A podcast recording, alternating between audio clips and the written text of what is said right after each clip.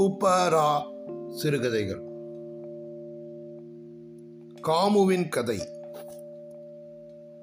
விடிந்ததும் விடியாமலும் இந்த சந்தர்ப்பத்தில் படுக்கையை விட்டு எழுந்ததும் என்று சொல்வதும் பொருந்தும். காமு தமிழ் டைப்ரைட்டரிடம் சென்று உட்கார்ந்து கொண்டு எதையோ பதினைந்து நிமிடம் மட மடவென்று அடித்தது நடேசனுக்கு கொஞ்சம் ஆச்சரியமாக இருந்தது. அவள் அவ்வளவு லாகவத்துடன் நடித்ததை பற்றி அவனுக்கு ஆச்சரியமில்லை. அதை கற்க ஆரம்பித்த மூன்று மாசத்திற்குள் அவள் சர்வசாதாரணமாக அதை கையாள சக்தியுள்ளவளாகிவிட்டாள். உணர்வுடனும் ஊக்கத்துடனும் அவள் அதை பழகி கொண்டது அவனுக்கு உற்சாகத்தை கொடுத்தது. அன்று அவள் பல் கூட தேய்க்காமல் டைப் அடிக்க ஆரம்பித்ததுதான் அவனுக்கு ஆச்சரியத்தை உண்டாக்கிற்று. ஆனால் அதை பற்றி அப்பொழுது விசாரிக்க அவனுக்கு சாவகாசம் இல்லை காலேஜில் அன்று சொல்லிக் கொடுக்க வேண்டிய பாடங்களை முன்பே பார்த்து வைத்துக் கொள்ள வேண்டியிருந்ததுடன் அன்று சற்று முன்பாகவே புறப்பட வேண்டியிருந்தது. அதற்குள் சமையற்கார பையனால் தயாரிக்க முடிந்த சாப்பாட்டை வேகமாக முடித்துக்கொண்டு மனைவியிடம் சொல்லிக்கொண்டு போய்விட்டான். சாயந்தரம் திரும்பி வந்ததும் முதல் கேள்வியாக காமு இன்று காலையில் எதை அவ்வளவு அவசரமாக டைப்படித்தாய் சொல்லுகிறேன். முதலில் இந்த மாதுளை முத்துக்களை கொஞ்சம் ருசி பாருங்கள். வாய் அல்லவோ சாப்பிட போகிறது. காது கேட்டுக்கொண்டிருக்கலாமே அதென்ன சமாச்சாரம்? ஊகையுங்கள் பார்ப்போம். என்னால் முடியாது. சொல்லிவிடு. அதா நேற்று இரவு என் மனத்திற்கு வந்த சிறுகதை. மறந்து போகும் என்று எழுந்தவுடன் அடித்தேன். வேறொன்றும் இல்லை அதை நான் வாசிக்கலாமா? வாசிக்கலாம். ஒரு நிபந்தனையின் பேரில். ஒருவித அபிப்பிராயத்தையும் வெளியிடக்கூடாது. என்னை கேலி செய்யக்கூடாது. அப்படியானால் வாசிக்கலாம் என்று சொல்லிக்கொண்டே காகிதத்தை அவனிடம் நீட்டினாள் அவள் கை ஒருவித பதற்றத்துடன் இருப்பதைக் கண்டு அவள் முகத்தை பார்த்தான். நாசியும் உதடுகளும் ஜீவு கொண்டு விளங்கின. படிக்க ஆரம்பித்தான். மோகம் பிறவி குருடு அல்ல. ஐந்தாவது வயசில் அம்மை போட்டிருந்ததில் உடம்பில் ஒரு தழும்பு கூட இல்லை. கண்களில் மட்டும் பூ விழுந்து பார்வை போய்விட்டது. சர்வாங்க சுந்தரி என்றால் அவளுக்குத்தான் தகும். பிறந்த மேனியே குற்றம் குறைவற்றவள்.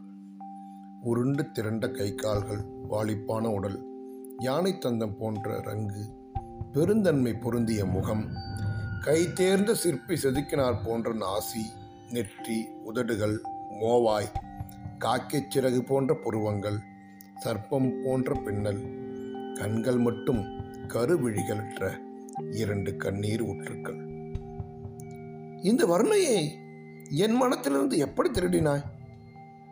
அதான் அப்பொழுதே சொன்னேனே கேலி செய்யக்கூடாதென்று. சிறு வயசானதால் பார்வை இழந்ததின் துர்பாக்கியம் அவளுக்கு தெரியவில்லை. பாவம். நடமாடுவதிலும் சிற்சில காரியங்கள் செய்வதிலும் முதலில் இருந்த தடுமாற்றம் நாளுக்கு நாள் குறைந்து பழகிப்போன அந்த வீட்டிற்குள் அவள் ஆச்சரியப்படும்படியான நிதானத்துடன் சஞ்சரித்து வந்தாள். காலை குருவி போல பாடி மகிழ்ந்தாள். கிளி போல குளவி விளையாடினாள். அத்தையும் மாமனும் அவ்வளவு செல்லமாக வளர்த்ததில் தான் திக்கற்றவள் என்பதையும் அறியாமல் இருந்தாள். நாளுக்கு நாள் ஓங்கின அவளது பாழாய்ப்போன வளர்ச்சியும் புத்தியும் வளர்த்தவர்களுடைய மனத்தை மேன்மேலும் புண்படுத்தின. கண்கள் இல்லாமையால் தானோ என்னவோ பாக்கி இந்திரியங்கள் அசாதாரணமான கூர்மையுடன் அமைந்திருந்தன. காலடி சப்தத்திலிருந்து இன்னாரென்று அறிவாள் காற்றின் சலனத்திலிருந்தே போவதையும் வருவதையும் அறிவாள். மனித வாடகை மோப்பம் போல கண்டுகொள்வாள். முகத்தை பார்க்க முடியாததாலோ மனத்தை அறிந்துவிடும் மாயாவியாக இருந்தாள். முள்ளம்பன்றியின் சிலிர்த்த முட்கள் போல அவளுடைய புலன்கள் எப்போதும் கண்ணும் கருத்துமாய் இருந்தன போலும். ஒரு தரம் எதையாவது கேட்டால் பிறகு மறக்க மாட்டாள். ஒரு தடவை ஒன்றை உணர்ந்து விட்டாலும் பிறகு அதை மறக்க மாட்டாள். அத்தையும் மாமாவும் நன்றாய் தூங்கிவிட்டார்கள் என்று உணர்ந்து மோகம் மெல்ல பெருமூச்சு விட்டார் அதுவரையில் தன்னுள் எப்படியோ அடக்கி வைத்திருந்த விம்மல் வெளிக்கிளம்பிவிட்டது பக்கத்தில் படுத்துக் கொண்டிருந்த ரமணி கூட தூங்கவில்லை போலிருக்கிறது. மோகம்! என்று மெல்ல அவன் முணுமுணுத்தான். அத்தான் என்று அவள் ஆச்சரியத்துடன் பதில் குரல் கொடுத்தாள். நீ என்ன தூங்கல? தூக்கம் வரல. அப்பா அம்மா பேசுனதை கேட்டுண்டா இருந்த? ஆமாம் அவர் கஷ்டப்படுறத கேட்டால் எனக்கு அழலாம் போல இருக்கு. என்னால் தானே எல்லாம். என்ன செய்வது? எதுக்கு? மாமா அத்தை விசாரப்படாமல் இருக்கணும். அதுக்கு நீ என்ன செய்ய போகிற நான் இல்லாவிட்டா அவளுக்கு கவலை இல்லையோ ஒன்றும் நான் செத்து போட்டா தேவலை மோகம் உன்னை யாரும் கல்யாணம் பண்ணிக்க மாட்டாளாம். பதில் இல்லை. நான் கல்யாணம் பண்ணிக்கிறேன் உன்னை. மோகத்தின் மனத்தில் அப்போது திடீரென்று முளைத்த எண்ணங்களை அவள் வெளிப்படுத்தவில்லை. அப்பாவாண்ட சொல்கிற மோகம் நீ தூங்கு. மோகத்திற்கு வயசு பதினான்கு. ரமணி அவளை காட்டிலும் எட்டு மாதம் பெரியவன். குழந்தைகள் தூங்கிவிட்டார்கள் என்று எண்ணி பெரியவர்கள் ஒரு நாள் இரவு மோகத்திற்கு வயசாகிவிட்டதை பற்றியும் அவள் பார்வையற்றிருப்பதால் வரன் அகப்படாததை பற்றியும் அவ்வருஷம் கல்யாணம் என்று செய்து முடிக்காவிட்டால் வரும் மானக்கேட்டை பற்றியும் பேசினார்கள். இரண்டு குழந்தைகளும் அதை கேட்டுக்கொண்டிருந்துவிட்டு பெரியவர்களுடைய மனக்கவலையை தீர்க்க முயன்றன காலையில் முதல் காரியமாக தம் பதினைந்து வயசு பையன் தம்மிடம் வந்து அப்பா நான் மோகத்தை கல்யாணம் பண்ணிக்கிறேன் என்று சொன்னது பெரியவர் மனத்தில் ஒரு சஞ்சலத்தை ஏற்படுத்திவிட்டது. போடா மக்கு போய் படி என்று அவனை அனுப்பிவிட்டு தம் மனைவியுடன் தெய்வாதீனத்தை பற்றி பேசலானார் எனக்கும் என்னவோ ஆச்சரியமாகத்தான் இருக்கு. இத்தினுண்டு பிள்ளைக்கு அப்படி சொல்ல தோணுமோ? எங்கேயாவது? தெய்வ சங்கல்பந்தானோ என்றாள் மனைவி. அப்படியே செய்வதாக தீர்மானித்து விட்டேன். ஒரு குழந்தை.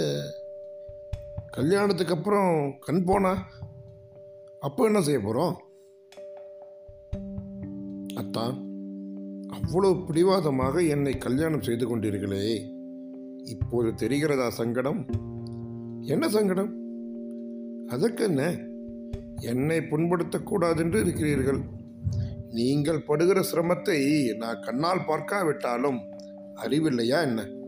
நீங்கள் தெய்வம்தான் என்று சொல்லி மோகம் பல பலவென்று கண்ணீர் உதிர்த்தார் அசடே உன்னை கல்யாணம் செய்து கொண்டதால் எனக்கு சில சௌகரியங்கள் அதிகமே தவிர அசௌகரியமே கிடையாதே. என்ன சௌகரியம்? ஒன்று விரலை மடக்குங்கள். முதலாவது மற்ற பெண்களைப் போல இல்லையல்லவா நீ? இப்படி சமாதானம் செய்து கொள்ளாவிட்டால்தான் என்ன செய்கிறது? உங்கள் தலையெழுத்து என்னை கட்டிக்கொண்டு அழ வேண்டுமென்று. அடியே அந்த மாதிரி எல்லாம் எண்ணி அனாவசியமாக மனத்தை புண்படுத்திக் கொள்ளாதே. உனக்கு கண்கள் இல்லாததால் எனக்கு ஒரு குறையும் கிடையாது. எனக்கு குறை இருக்கிறது. என்ன குறை? என்ன குறையா? அனாதையான என் கையை பிடித்து என் அத்தானை இந்த கண்குளிர பார்க்க கொடுத்து வைக்கவில்லையே என்று சொல்லி அவன் தோளில் முகத்தை புதைத்து கொண்டு அழுதான். உன் மனம் குளிர இப்படி இருந்தால் போதும் ஓ என்று ரமணி அவள் குருட்டு கண்களை துடைத்து தேற்றினான். காமு ரமணி சொல்வது சரி. இவ்வைம்புலன்களின் ஓட்டமில்லாத நிலைதான் ஆனந்தம் என்று வேதாந்திகள் சொல்லுவது சரியானால் அவற்றின் ஒன்றற்ற நிலையும் நல்லதுதானே. சப்தமும் ஒளியும் இரண்டு புலன்கள் அல்லவா? குன்றிய இரவு பகலை விட எவ்வளவு அமைதியுள்ளதாக இருக்கிறது. உன் குருட்டு மையல் மூச்சை போல் என்னுள் ஓடு உயிர் கொடுக்கிறது காமு? உலகத்தில் கண் வைக்கிறது என்கிறார்களே அதென்ன? மனிதனின் கண்பட்டதெல்லாம் கரிதான். சிவபிரானின் மூன்றாவது கண் போல அந்த கண்ணிலாவது குறையல்ல. பிறருக்கு அது இருக்கட்டும். என் மனத்தை எப்படி ஊகித்தாய்? சொல்லு. என் மனமே இக்கதையாயிருக்கிறதே. நீ மாயாவிதான் அதான் அபிப்பிராயம் சொல்லக்கூடாது என்று சொன்னேனே. இல்லை இல்லை. இங்கே வா. என் முன்னும் இரவின் இருண்ட திரை இறங்கிவிட்டது. மணிக்கொடி பத்தொம்போது எட்டு ஆயிரத்தி தொள்ளாயிரத்தி முப்பத்தி நான்கு.